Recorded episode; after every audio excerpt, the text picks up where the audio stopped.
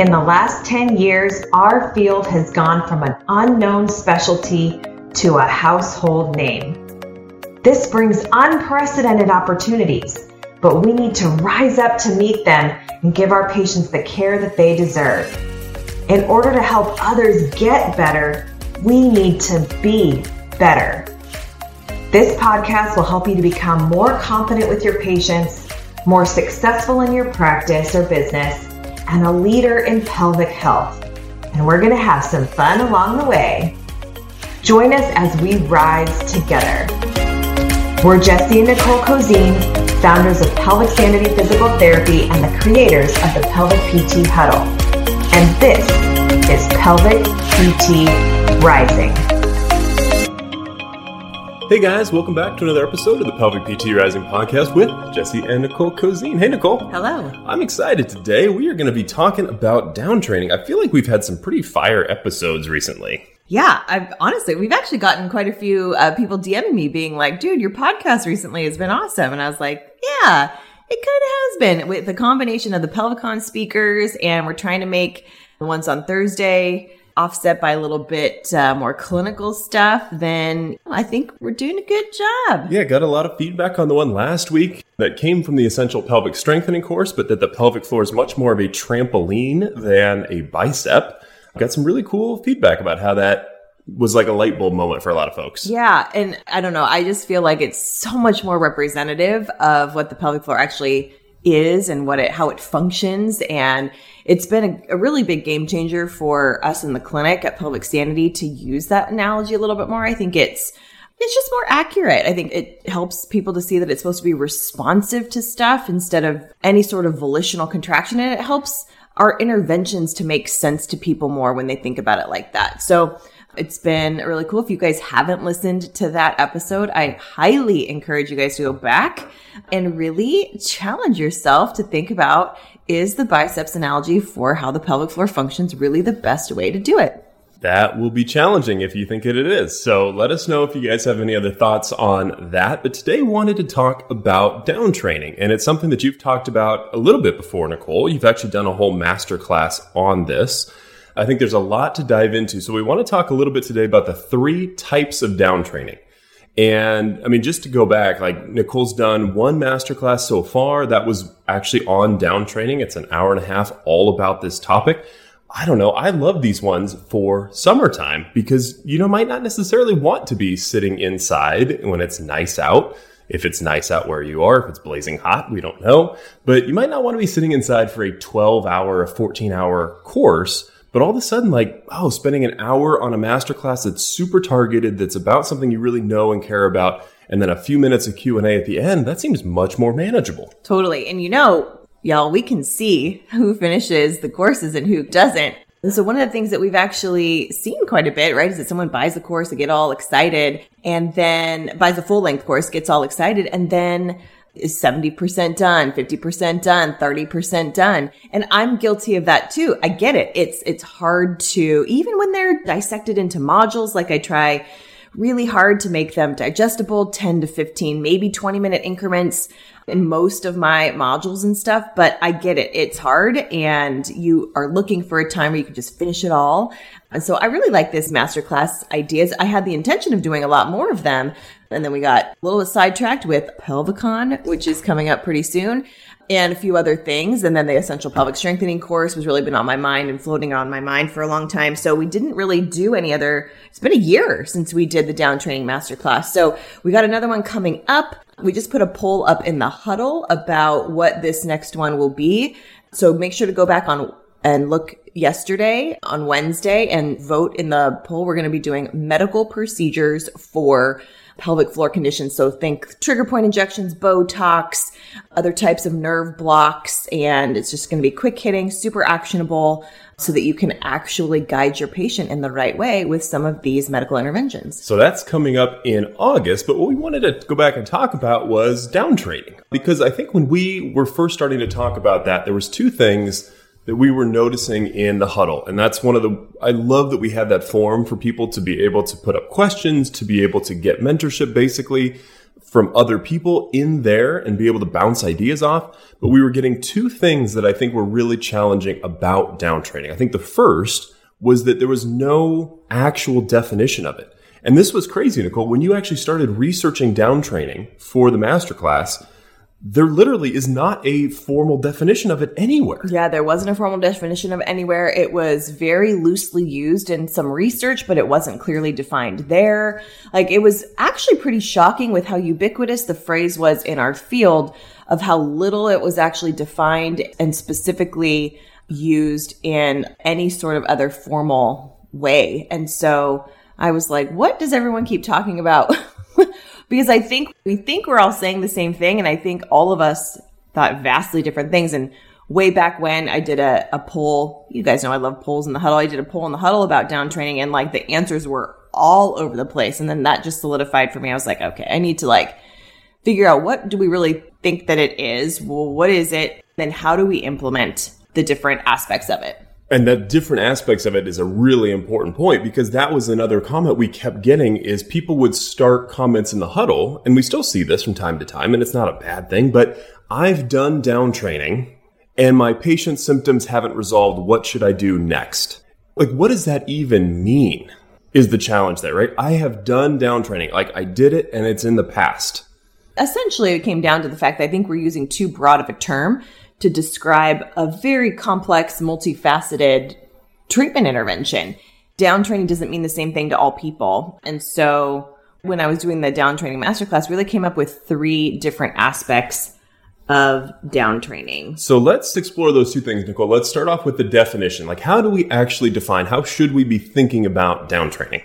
The formal definition I've deemed is that it is any intervention designed to reduce tension in the pelvic floor and or nervous system. So that's the broad definition that I think is important because there's two parts. There's the pelvic floor and the central nervous system. And I think prior to a year ago, it was very much all jumbled. Some people thought it was only nervous system. Some people thought it was only pelvic floor. Rarely did we think of those things as a collective down training term. And so I think that's why it was really important when you came out with there's three different types of down training. And usually people, when they said, I've done down training, or what other down training tips do you have, are only really thinking of one of the three. But it's kind of like having a one legged stool a little bit. Like you can have a freaking great leg of that stool, but if there's one leg, you're you're hitting the ground hard. Yeah, man. That's a great little analogy, a little three-legged stool because I feel like you have to do all of them to make sure that you're really addressing the entire pelvic floor tension picture, if you will. Okay, so talk to me about the three different ones, Nicole. What are they, first and foremost? So they are pelvic floor direct interventions, there's pelvic floor indirect interventions, and then there's central nervous system interventions. Okay, so break it down for me. What is pelvic floor direct? If I said I've done pelvic floor direct, or I'm doing, which is a better way to praise it, I am doing in the process of doing pelvic floor direct down training. What does that mean? That means that you are, I mean, the simplest form of this and the one that most people realize is that that would be doing specific internal manual techniques to affect the tension of the pelvic floor, whether you're doing tender point release, trigger point release, if you call it that, but some sort of direct manual palpation of the pelvic floor. Now, that is not the only thing. There's a huge list of other pelvic floor direct interventions. Another one would be like reverse Kegling, which I'm frankly not a huge fan of, but that would be another example of a pelvic floor direct intervention. Okay. So and it's it's really constrained. It's focusing very specifically on the muscles of the pelvic floor itself. That's really the the broad definition. And then I know in the masterclass you go through like a bunch of different other examples of that. But anything that's really targeting strictly the pelvic floor would be in that pelvic floor direct. And that's one leg of that three legged stool. Right. And then to bring in the analogy of the trampoline, that would be something that's like directly working on the mesh part of the trampoline. Ooh, this is good. We didn't talk about this beforehand, guys. So this could go off the rails quickly, but we're going to see how far we can push this analogy and see where it goes. I really like that. So, and that's the mesh of the trampoline. The mesh is itself is too tense, it's too loose, it's too whatever. We can focus directly on that. So, I think the other one that you mentioned that a lot of people think about, I'm going to skip one and go to central nervous system down training. What is that? So that would be things that are directly intervening on the autonomic nervous system. And you might all think like, oh, well, what, how do we do that? Well, that's a lot of vagus nerve work that's maybe visceral work to work on the parasympathetic nervous system and the vagus and anything that increases vagus nerve tone essentially. And so, and that can also be things like referrals to cognitive behavioral therapist or something else that's going to be helpful to their autonomic nervous system. Okay. And does breathing fall into that category or is that someplace else? Because I know that's something that people talk a lot about when we talk about down training. So I gave them breathing already. Yeah, you know, breathing is interesting because I really believe that breathing can actually fall into however you're defining it as in all three categories. Ooh, so it strengthens all three legs, which is one of the reasons yes, it's, it's so ubiquitous right. and so important. And really, frankly, one of the reasons why it's one of the first things that we all give. Now, whether or not we realize it's that important when we're giving it, or if it's just like, shoot, uh, I've only been doing this for a few months and they told me that breathing is really important. But that is one of the reasons why it is so important for any person with any pelvic floor dysfunction is because it really hits all of those three things, pelvic floor direct, pelvic floor indirect, and the central nervous system. So talk to me about pelvic floor indirect, because I think most people on multiple choice might have gotten pelvic floor direct. They might not have called it that or, or put it into this framework. They might have gotten central nervous system stuff, but pelvic floor indirect is kind of like the ugly stepsister of this situation that like no one really talks about or thinks about at least they haven't. Like, what do you mean by pelvic floor indirect down training? Well, if we look at the trampoline analogy, if you look back into at that podcast, we talked a lot about the fact that the trampoline has to be on, for instance, a stable base and the springs have to be all the same tension and those can be influenced in order to, to help the excursion or the responsiveness of the mesh part of the trampoline. So there are things that aren't directly related to the mesh part of the trampoline, which in this case is the analog- analogous to the pelvic floor muscles themselves, but rather making all the other things that the pelvic floor muscles attach to or the way that they are influencing responsiveness you're influencing that. And that's a pelvic floor indirect way. So it's really, I mean, to put it another way, it's really finding the why of why the pelvic floor muscles are tense in the first place. What other factors are influencing that? And that's one of the things that I think is mostly overlooked. We don't think of that as down training, but I think we should. And I think we need to if we're going to make a well-rounded approach to somebody that has tension, higher tension or tone in their pelvic floor muscles. That brings two questions to mind on that, Nicole. So, what does it look like if somebody was only focusing on pelvic floor direct and ignoring that pelvic floor indirect?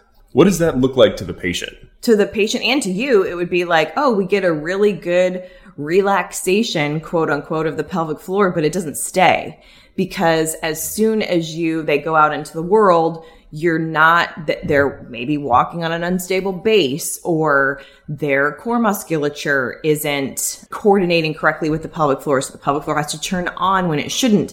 So it would look like oh great we're getting a really good response. Maybe their symptoms are better for that day after treatment and then boom it comes right back. So you're kind of yo-yoing back and forth between something that we think we're making progress on and then really it's like, shoot, why isn't this staying? If you're finding yourself asking, like, why isn't this staying? You're probably not doing pelvic floor indirect stuff enough.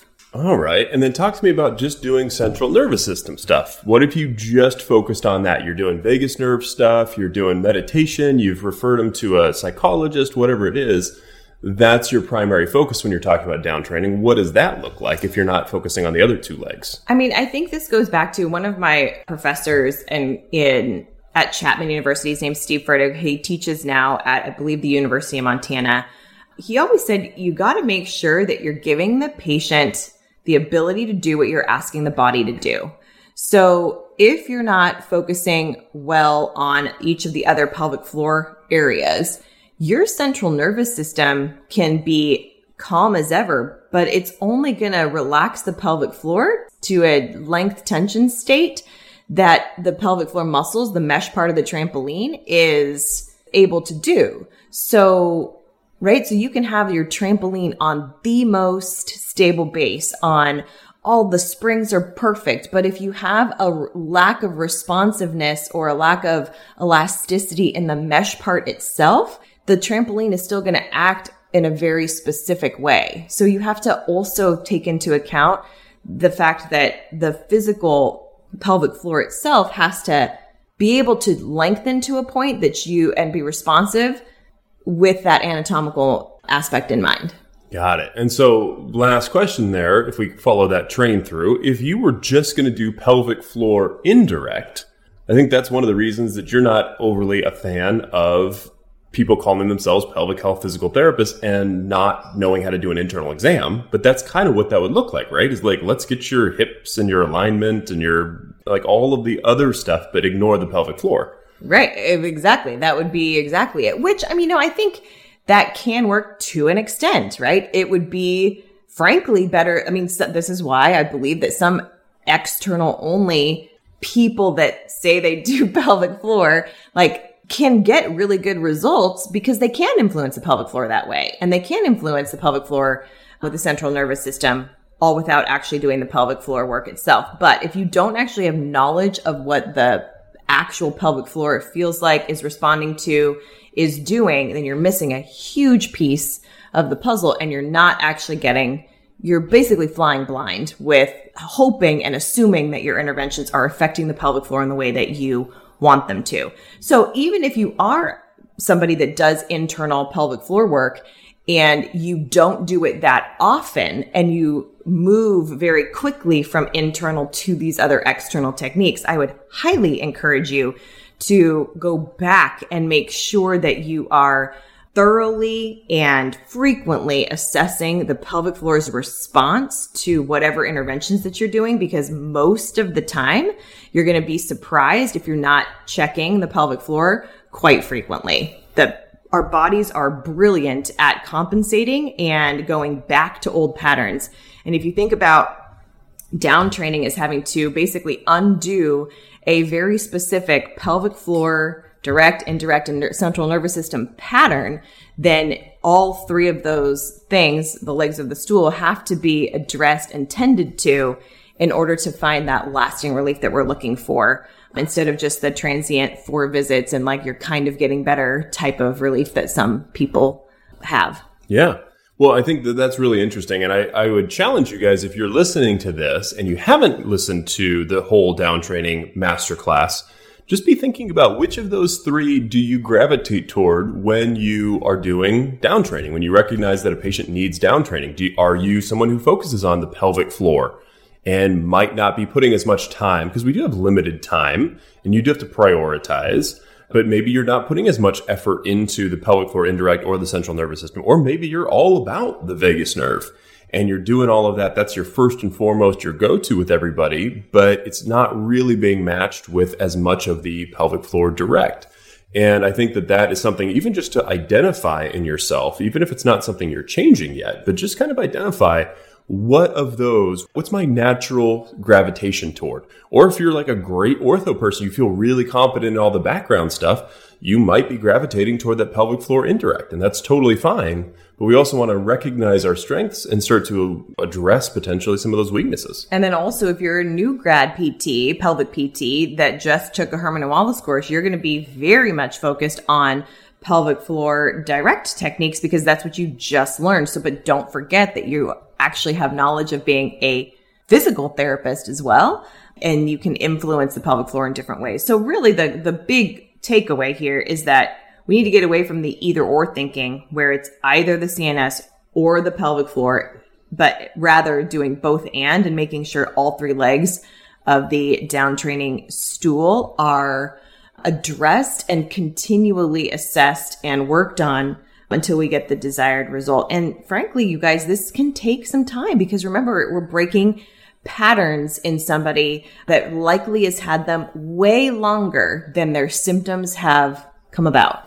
So, with all of that complexity, is it ever really appropriate to say, I have done down training? It is complete. Check that off the list. No more down training ever necessary. I did down training. The thing is done. Yeah, no, that seriously is like nails on a chalkboard to me because it's like, it's really never done. It's helping your patient to continue to do those things on a daily basis and change those patterns for them or with them so that they last a long time. But it's not one intervention. And I think that's one of the things that the down training masterclass goes over. It's not just one intervention. It is an art to the prioritization of what you do focus on because we can't do all of them all the time. We can't do all of them every single session. There is art and a little bit of science to prioritizing what you choose first based on patient personality, symptom presentation, how long the symptoms have been there, their patterns, etc. Cool. So if that's something that you guys are interested in, you haven't checked out already, it's 47 bucks. It'll take you about an hour and a half to get through. There is a Q&A at the end. You can go through it at your own pace. You can always go back to it if you guys actually got it and it's been a year and you haven't been through it recently and want a refresher. That is all there and available. You can get that. I'll put the link in the show notes, but that is pelvicptrising.com slash downtraining. And that's pelvicptrising.com slash downtraining to get all of that stuff. And then stay tuned for the next one. Make sure you're caught up before we get into the next masterclass and be sure to be in the huddle answering those polls about what you want to know about medical procedures and all of the ways to make sure that you understand all of the different options that your patients have. And then last action item is to go back if you haven't listened to the trampoline podcast. It's like what a week ago now. Yep. So about a week ago. So yeah, go and listen to that and let me know what you think about that also. All right, guys. As always, we love hearing your feedback. Thank you for those of you who have left reviews and some stars in the comments. That really helps other people find it. Make sure you are subscribed so you see all of the cool things coming up. We got some more amazing interviews and some really cool stuff planned for you guys in August. And as always, we want to keep this conversation going. And let's continue to rise.